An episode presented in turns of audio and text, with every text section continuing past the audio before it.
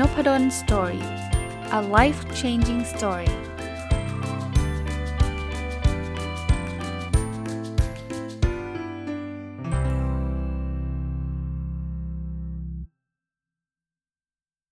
สวัสดีครับ ยินดีต้อนรับเข้าสู่นพดล story พอดแคสต์นะครับ ก็ยังอยู่กับหนังสือเล่มเดิมนะครับ รีวิวมา 2 วันแล้วนะครับ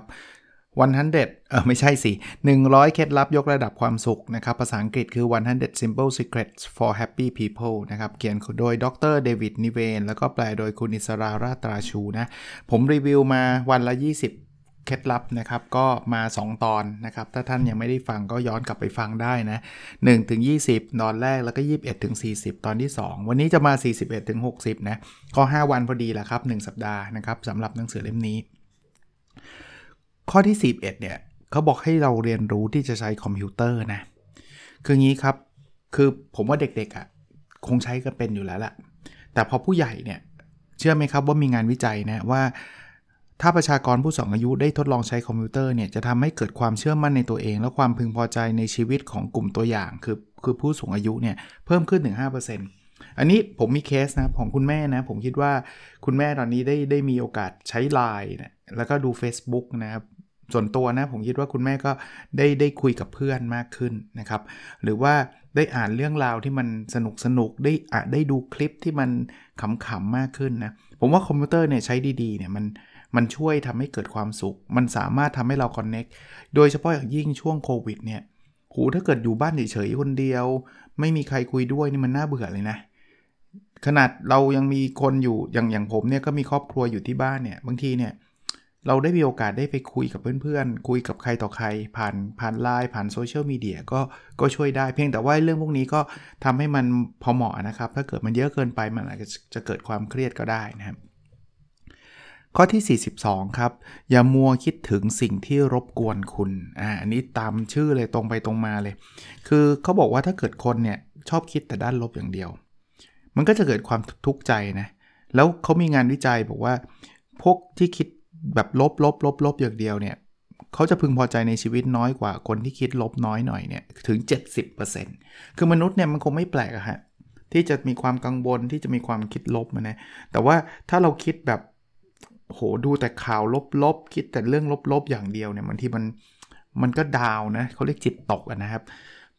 ตอนนี้ผมว่าข่าวร้ายมันเยอะนะโควิดอะไรมาเนี่ยโหเห็น เห็นเคสแต่ละเคสแล้วก็น่าสงสารนะครับว่าเขาไม่มีโอกาสเข้าไปถึงคุณหมอ ไม่มีโอกาสไปไปรักษาอะไรเงี้ยซึ่งซึ่งเป็นเรื่องที่แย่มากนะแต่ว่าถ้าดูเยอะมากเกินไปบางทีเราอาจจะต้องหยุดนะเพราะเรื่องสุขภาพจิตเนี่ยผมว่าเป็นเรื่องที่สำคัญเหมือนกันนะครับ ก็เรื่องนี้ก็ต้องต้องพยายามนิดนึงนะข้อที่43ครับรักษาความสัมพันธ์ภายในครอบครัวนะครับเขาบอกว่าการศึกษาวิจัยพบอีกว่า ความสำคัญของครอบครัวมีผลต่อผู้สูงอายุนะครับ และประชากรที่บรรลุนิติภาวะ แต่ยังไม่เข้าวัยกลางคนก็ก็ก็มีผลเช่นเดียวกันนะเชื่อไหมครับว่าทั้ง 2 กลุ่มเลยนะครับ ความสัมพันธ์ในครอบครัวเป็นปัจจัยที่สำคัญต่อความพึงพอใจในชีวิตชัดเจนมาก คือเอาผมผมบวกให้ด้วยยุคโควิดเนี่ยคุณอยู่กับครอบครัวเยอะมากนะ แล้วถ้าคิดภาพนะคนอื่นเราก็ไม่ได้ไปเจอเท่าไหร่ทำงานก็ work from home นะเรียนหนังสือก็เรียนออนไลน์เนี่ยแล้วคุณยังทะเลาะกับคนในครอบครัวอีกอะ่ะมันจะเป็นเรื่องที่น่าอึดอัดที่สุดเลยนะ มันจะเป็นเรื่องที่น่าเครียดที่สุดเลย เพราะฉะนั้นเนี่ยพยายามครับนะทำให้ความสัมพันธ์มันดีที่สุดเท่าที่จะเป็นไปได้นะครับ ภายในครอบครัวนะ ข้อที่ 14 ข้อนี้เดี๋ยวเดี๋ยวเดี๋ยวอัดพอดแคสต์เสร็จต้องไปทำซะบ้างเพราะว่าหลังๆ ไม่ค่อยได้ทำคือรับประทานผลไม้ทุกวันนะเขาบอกว่าการรับประทานผลไม้เนี่ยมีความเกี่ยวข้องสัมพันธ์กันกับกิจวัตรที่จะนำมาสู่ชีวิตที่เป็นบวกนะชีวิตที่มีความสุขนะครับ คือการรับประทานผลไม้เนี่ยเขาเขาอย่างแรกเลยมันทำให้สุขภาพดี สุขภาพดีเนี่ยโอกาสที่เราจะมีความสุขก็สูงกว่าคนที่สุขภาพไม่ดีอยู่แล้วนะครับ อีกเรื่องหนึ่งคือเขาบอกว่า การรับประทานผลไม้เนี่ยทำให้เรารู้สึกว่าเรามีความสามารถในการทำสิ่งต่างๆ แล้วมีงานวิจัยนะ จะทำให้เราพึงพอใจเพิ่มขึ้นถึง 11%เอา้าถ้ามันง่ายขนาดนี้ตั้ง 11%ทำไมเราจะไม่ทำใช่ไหมลองทำดูครับ เลือกผลไม้บางคนบอกทุเรียนได้ไหม ส่วนตัวก็ชอบนะครับทุเรียน แต่ระวังเรื่องน้ำหนักนิดนึง แต่แต่ก็มันก็ไม่ได้มีคนบอกผมนะนี่ผมไม่ยืนยันนะเขาบอกว่า คือน้ำตาลจากทุเรียนเนี่ยมันมีไฟเบอร์ มันมันดีกว่าพวกกินกินน้ำอัดลมอะ่ะกินน้ำตาลแบบนั้นน่ะ ก็ก็เป็นคำปลอบใจนะ แต่ว่าตอนนี้ก็อาจจะหมดหมดหน้าทุเรียนกันไปแล้วนะครับ แต่ว่ามีอะไรนะมังคุดเงาะอะไรเงี้ยลองทานกันนะครับ น่าจะเป็นสิ่งที่ดีเนี่ย ตอนนี้ยังอยากทานอะไรวะวันก่อนมีคนมาโพสต์ นึกไม่ออก คือคือเขาโพสต์ถึงมังคุดด้วยแหละ แต่ว่ามังคุดฝรั่งอะไรเงี้ยนะครับ รู้สึกอยากคิดถึงเลยอะอยากกินนะครับ โอเค ข้อที่ 45 เนาะจงมีความสุขกับสิ่งที่ตนมีอ่า ดูเบสิกซิมเพิลเลย ไม่ว่าจะมีมากมีน้อยนะ เรามีความสุขได้ไม่ต่างกันครับเขาบอกว่าบุคคลที่เห็นคุณค่าในสิ่งที่ตนมีมักจะมีความสุขมากกว่าคนที่มีมากที่สุดถึง 2 เท่า คือคุณอาจจะรวยล้นฟ้า แต่ถ้าเกิดคุณไม่ได้เห็นคุณค่ากับสิ่งที่คุณมีเนี่ยความสุขคุณก็ไม่ได้เยอะมากนักนะ แต่กลับกันนะเราเป็นคนชั้นกลางธรรมดา เราก็อาจจะมีอะไรไม่มีอะไรนะ เราอาจจะอยากมีอยากเป็นแต่ว่าถ้าเราโฟกัสในสิ่งที่เรามีนะ ว่าตอนนี้สิ่งที่เรามีเนี่ยมันโอ้โหมันมันดีมากๆแล้ว เราจะมีความสุขมากกว่าคนที่มีเยอะกว่าเราถึง 2 เท่านะโดยเฉลี่ยนะครับ ข้อที่ 46 ครับ คิดให้เป็นรูปธรรมเออนะครับเขาบอกงี้ครับ การคิดเป็นรูปธรรมเนี่ยทำให้เราตระหนักรู้ว่าชีวิตมีความหมาย และคุ้มค่ากับความพยายามมากขึ้น 16%นะครับตรงนี้ผมขยายความให้ให้นิดนึงว่าคำว่าคิดให้เป็นรูปธรรมคือคิดยังไง คือสมมุติว่าเราเป็นคุณพ่อคุณแม่เราบอกว่าเราอยากเป็นพ่อแม่ที่ดีอย่างเงี้ยมันเป็นนามธรรม เราต้อง define มันออกมานะครับว่าคำว่าพ่อแม่ที่ดีเนี่ยมันแปลว่าอะไร เช่นเราจะต้องอยู่คุยกับลูกอย่างน้อยๆวันละ 1 ชั่วโมง เราจะอยู่บ้านอย่างน้อยๆ กี่วันต่อสัปดาห์ อย่างเงี้ยมันจะเป็นรูปธรรมครับ มันคือนามธรรมเนี่ยมันมีข้อเสียคือมันไม่รู้ต้องทำอะไรต่อไงมันก็ได้แค่คิดว่าอยากเป็นพ่อแม่ที่ดีที่ดีคืออะไรก็ไม่รู้ใช่ไหมพอรูปธรรมเนี่ยมันจะเกิด action ได้นะครับเขาถึงบอกนะว่าเราจะรู้สึกว่าชีวิตเราเราเออเราทำได้นะ เราอยู่กับลูกวันละ 2 ชั่วโมง ได้คุยกับลูกวันละ 3 ชั่วโมง หรืออะไรอย่างเงี้ยนะครับ ข้อที่ 47 นะครับ รู้จักที่จะสนับสนุนสังคมนะ เขาบอกว่าความต้องการความช่วยเหลือและปริมาณปัญหาที่แต่ละบุคคลได้ประสบนั้นไม่ใช่ตัววัดความสุขที่มีความน่าเชื่อถือ หากเปรียบเทียบกับปริมาณการสนับสนุนที่คนเหล่านี้ได้รับนะคืออย่างนี้ คือสิ่งที่จะทำให้เรามีความสุขมากขึ้นเนะี่ยคือการที่เราได้ช่วยเหลือคนอื่น ยิ่งยุคปัจจุบันเนี่ยเรามีคนหลายคนที่รอรับความช่วยเหลือจากเราเต็มไปหมดเลยนะครับ โควิดเนี่ยมีคนอยากได้รับบริจาคนู่นบริจาคนี่ถ้าท่านพอมีกำลัง อาจจะเป็นเงินก็ได้ อาจจะเป็นแรงกายก็ได้ หรือจะเป็นอะไรก็ได้ หรือแม้กระทั่งช่วยประชาสัมพันธ์เนี่ยช่วยกันครับนะเพราะฉะนั้นเนี่ยท่านอยากมีความสุขเพิ่มขึ้นเนี่ยเราลองให้การสนับสนุนสิ่งเหล่านี้นะครับเขาเรียกว่าการสนับสนุนสังคมนะฮะคือการเสียสละในเรื่องต่างๆ ช่วยเหลือคำว่าสังคมก็อาจจะไม่ต้องเป็นคนอื่นก็ได้นะ คนที่เรารู้จักก็ได้นะครับ ข้อที่ 48 ครับ อย่าตำหนิตนเองอ่าเขาพบว่าแบบนี้ครับบอกว่าความสุขไม่ได้ขึ้นอยู่กับว่าเราเคยเจอเรื่องเลวร้ายมามากน้อยแค่ไหนครับ สิ่งสำคัญคือเมื่อเกิดเรื่องเลวร้ายแล้วเนี่ย เราให้ข้อสรุปเชิงลบกับตนเองหรือไม่ ถ้าเราชอบคิดว่านี่แหละเป็นเพราะฉันคนเดียวนะนะเกิดเรื่องเลวร้ายต่างๆ เป็นเพราะฉันเราก็จะมีความสุขในตัวเองน้อยกว่าคนที่ไม่ได้คิดแบบนี้43%ครับ เยอะนะ คืออย่าโทษตัวเองให้มันมากนักกันนะครับ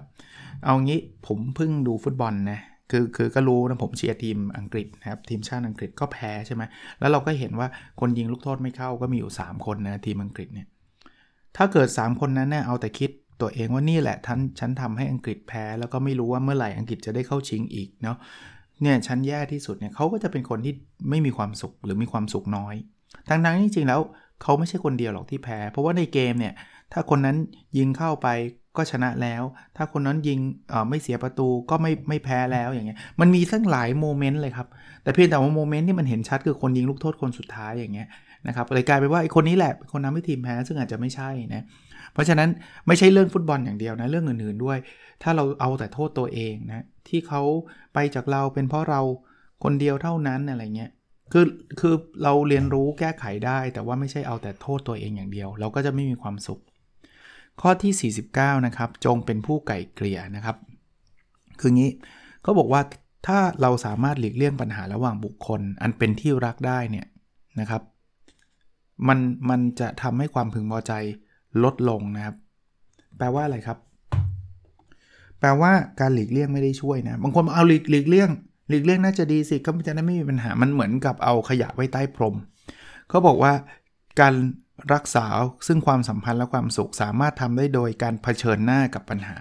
ไม่ใช่หลีกเลี่ยงปัญหาที่เกิดขึ้น เคยเห็นสามีภรรยาที่ทะเลาะเบาแว้งกันไหมครับ บางทีทำเป็นมึนตึงการหลีกเลี่ยงไม่คุยกัน เพราะว่าเดี๋ยวคุยแล้วจะทะเลาะเนี่ยสุดท้ายก็ก็ก็อยู่ด้วยกันไม่ไม่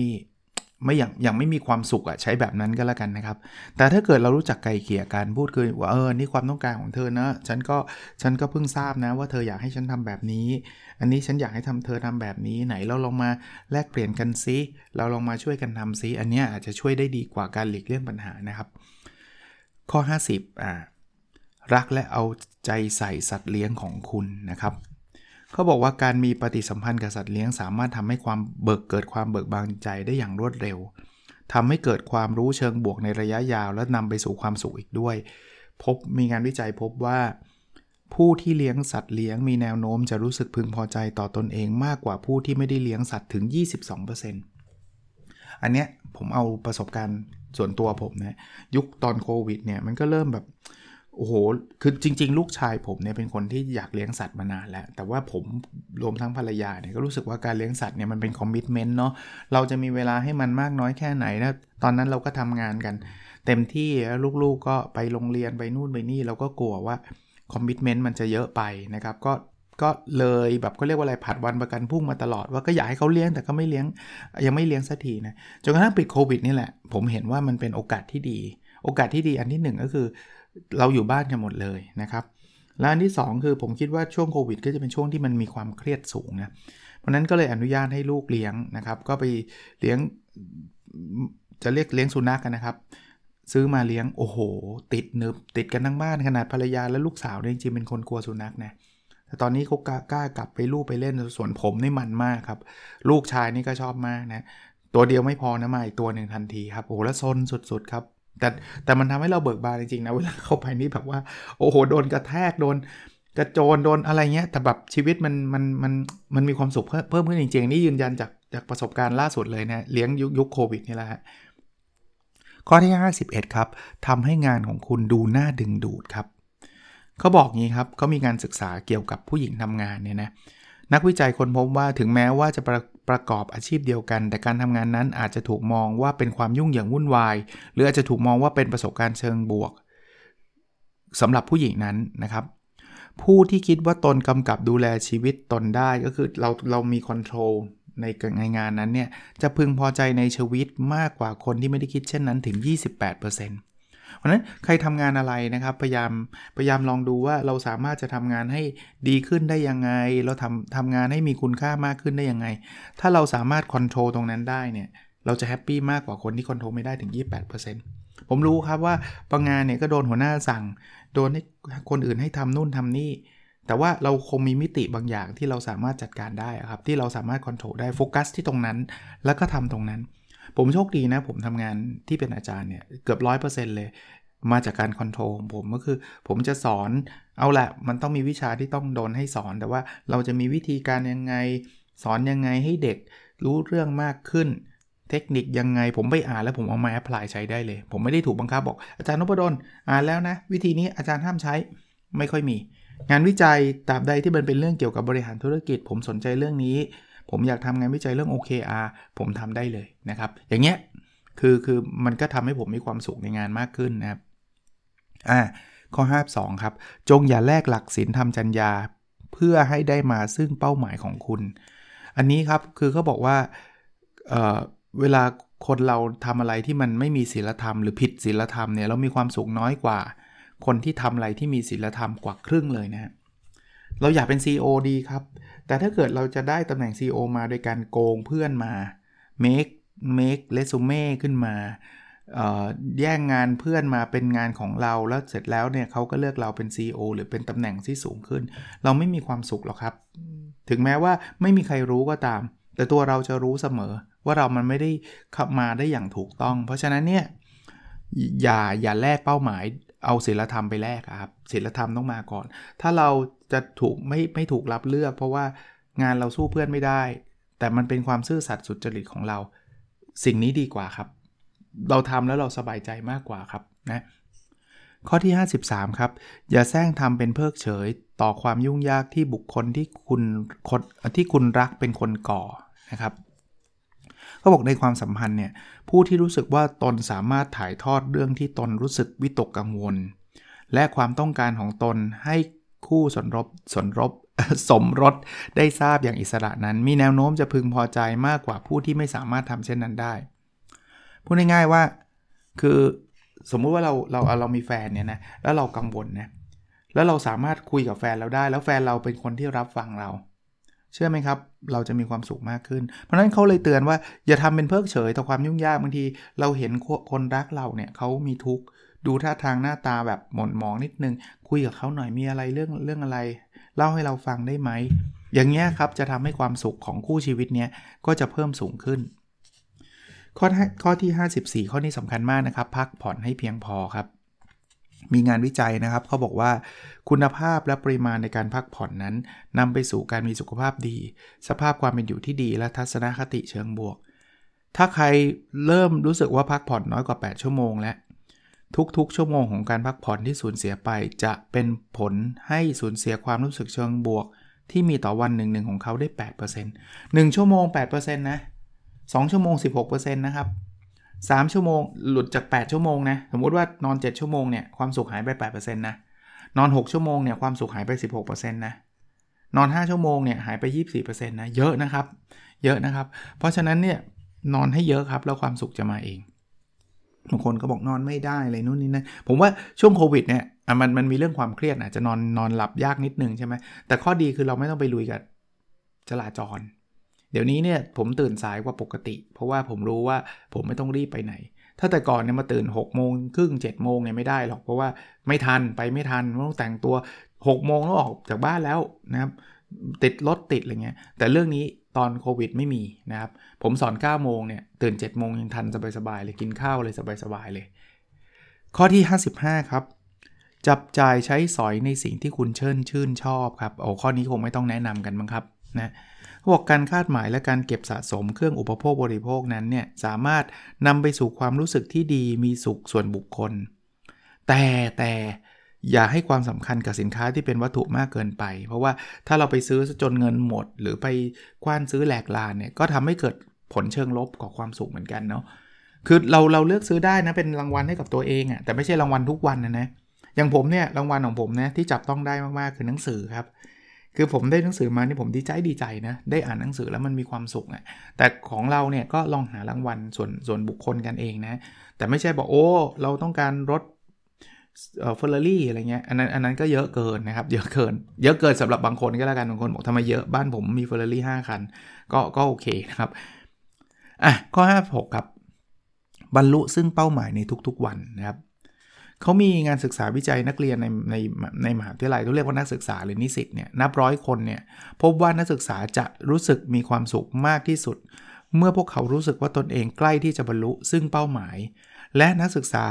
ที่ไม่สามารถเห็นถึงความก้าวหน้าตัวเองเนี่ยจะพึงพอใจน้อยกว่านักศึกษาที่เห็นความก้าวหน้าของตัวเองถึง 3 เท่า นั้นสมมุติเราเป็นนักเรียนเนี่ย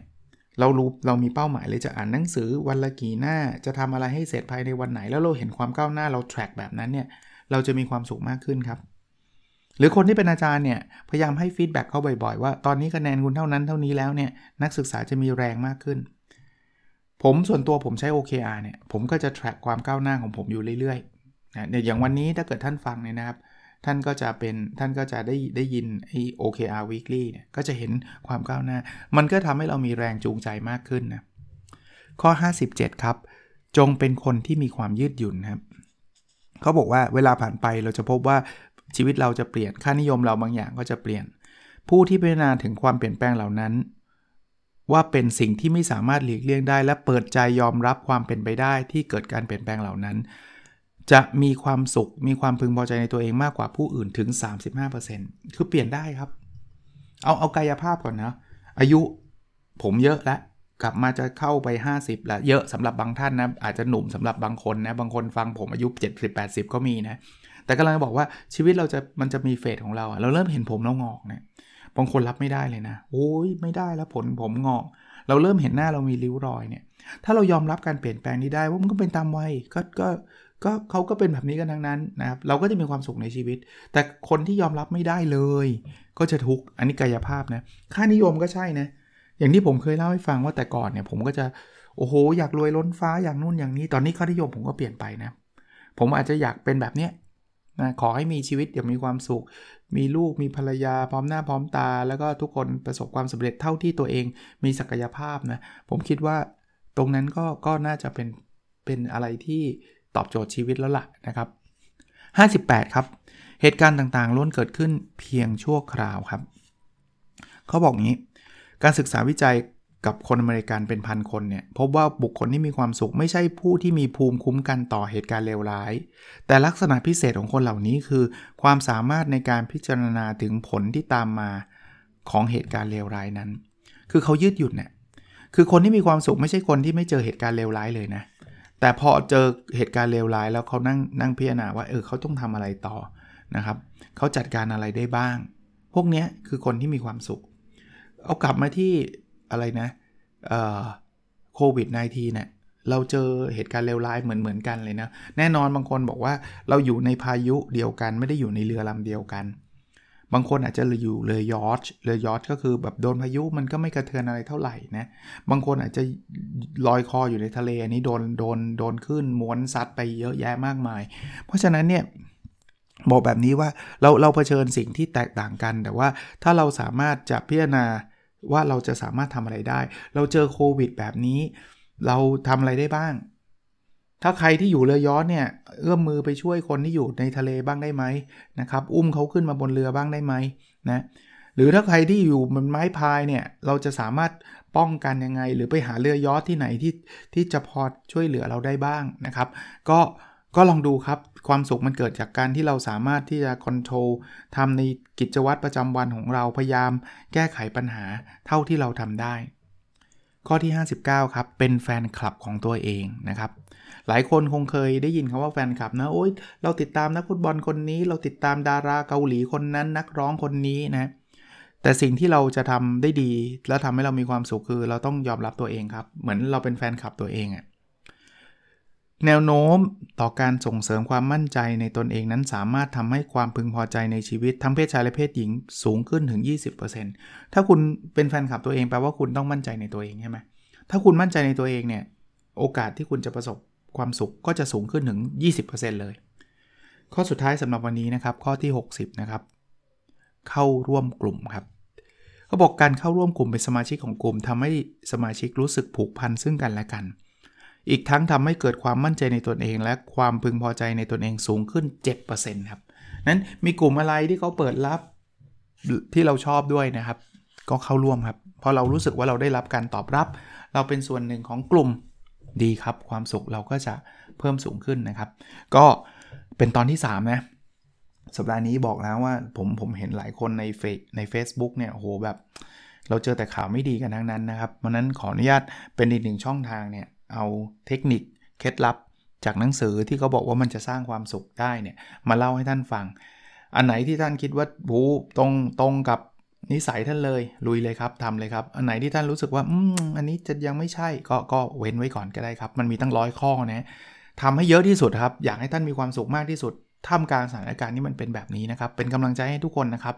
แล้วเราพบกันในสดถัดไปนะครับ สวัสดีครับ